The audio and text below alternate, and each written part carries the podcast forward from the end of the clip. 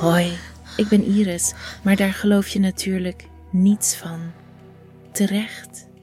Het is niet mijn echte naam. Mijn man noem ik Daan, maar ook zijn naam is een verzinsel van mij. Dit is ook niet mijn echte stem. Wij zijn swingers. Dat is wel waar. Een niet-monogame relatie is voor ons nooit echt een bewuste keuze geweest. Tja. Hoe zeg je dat? Het ontstond gewoon min of meer per ongeluk. We boeken een weekje weg naar een hotel in het midden van Nederland. Een heerlijk hotel met een zwembad binnen. Het is al bijna sluitingstijd en dus zijn wij de laatste personen in het bad. Het verwarmde water, maar een beetje kleren om ons lijf. Omdat we toch maar met twee zijn, beginnen we te zoenen en elkaars lichaam met onze handen te verkennen. Met mijn hand knijp ik zachtjes in het kruis van Daan. Hij is hard. Ik zeg hem dat hij zijn zwembroek iets moet laten zakken. Hij gehoorzaamt meteen. Natuurlijk weet hij wat de bedoeling is. Ik schuif mijn bikinibroekje opzij en laat me over zijn harde lul zakken. Het valt me op hoe soepel hij naar binnen glijdt. Ik zit met mijn rug naar hem toe en bereid hem langzaam. Dat houden we beiden niet lang vol.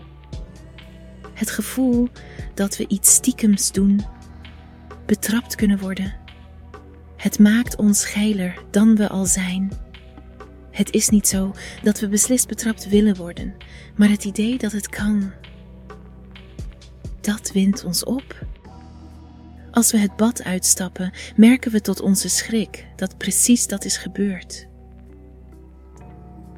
Een medewerker van het hotel stond, blijkbaar geduldig genietend, achter ons te wachten tot hij kon afsluiten. Met het schaamrood op de kaken stamelen we iets als: Sorry, sorry. Hij glimlacht vriendelijk en zegt dat excuses niet nodig zijn. Hij heeft wel genoten van het uitzicht, zegt hij. We stamelen nog iets onverstaanbaars. Pakken onze handdoeken en vertrekken naar de kamer. We laten ons op het grote bed vallen en barsten in eerste instantie in lachen uit. We zijn betrapt terwijl we seks hadden. En niet eens door een onknappe verschijning. Wat als en wat vinden we daar eigenlijk van? We vrijen, fantaseren, komen tot de conclusie dat het beslist geen vervelende ervaring is om bekeken te worden. Maar dan de volgende vraag: Zouden we anderen willen zien? Ja. Het zou een soort porno zijn, maar dan live. Maar hoe en waar? Daan stelt het als eerste voor. We kunnen eens naar een parenclub gaan, toch? Ik twijfel. Is dat niet een heel smerig en smoezelig iets? We lezen de ervaringen van swingers op internet en beseffen dat we vol zitten met vooroordelen. Tijd om die opzij te zetten. Over twee weken gaan we, spreken we af. Onze keuze valt op een club in Noord-Holland. Niet te dicht bij huis. We hoeven niet meteen onze buren tegen te komen, vinden we.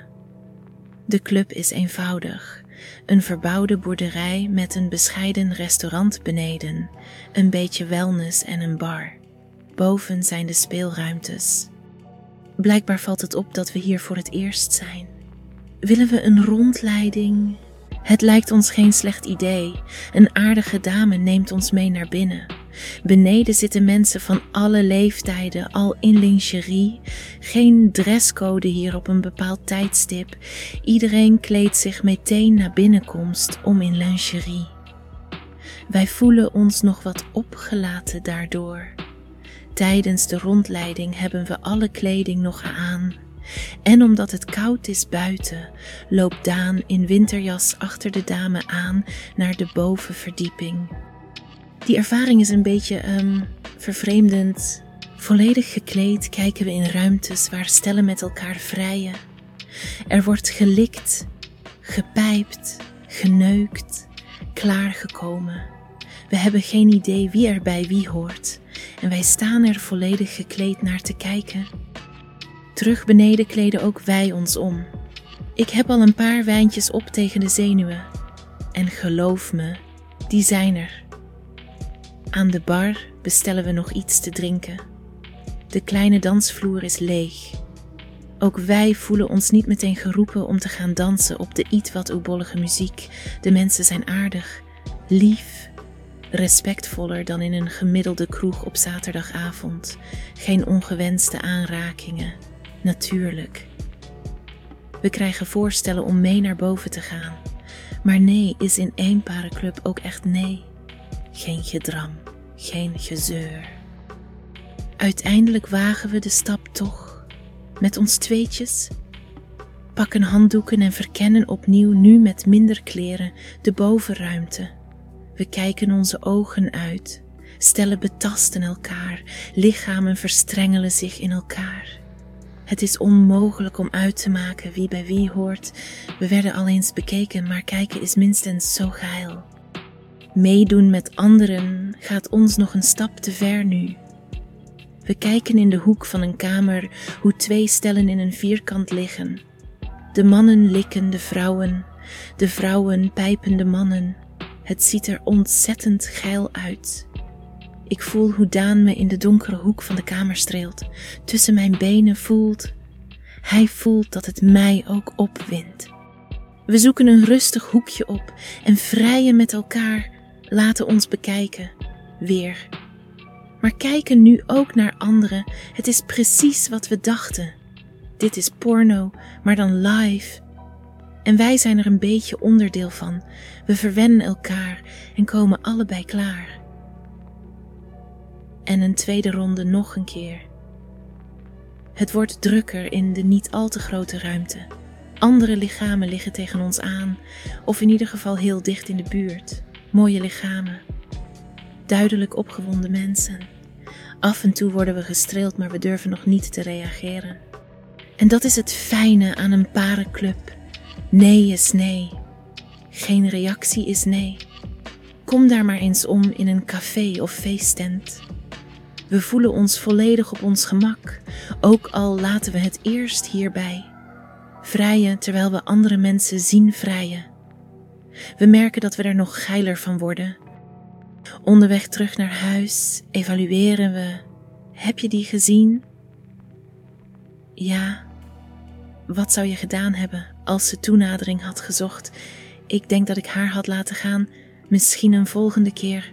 Zijn we nu voyeurs? of als swingers. Dat laatste nog niet, dat eerste zeker wel.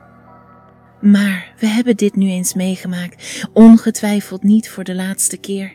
We komen terug, geen twijfel over mogelijk, en dan komen we terug voor meer